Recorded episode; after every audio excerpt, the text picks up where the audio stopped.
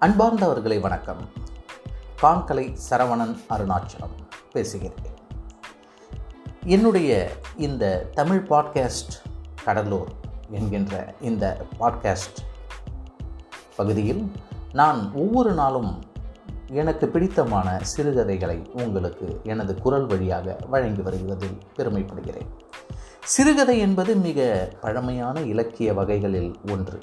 அந்த வகையில் மற்றவர்களினுடைய மனநிலையை புரிந்து அவர்களுக்கு பயனளிக்கும் வகையில் இந்த சிறுகதைகளை நான் உங்களுக்கு வாசித்து காட்டு வருகிறேன். இந்த சிறுகதைகள் உரைநடை புனைக்கதைகளாக இருக்கின்றன.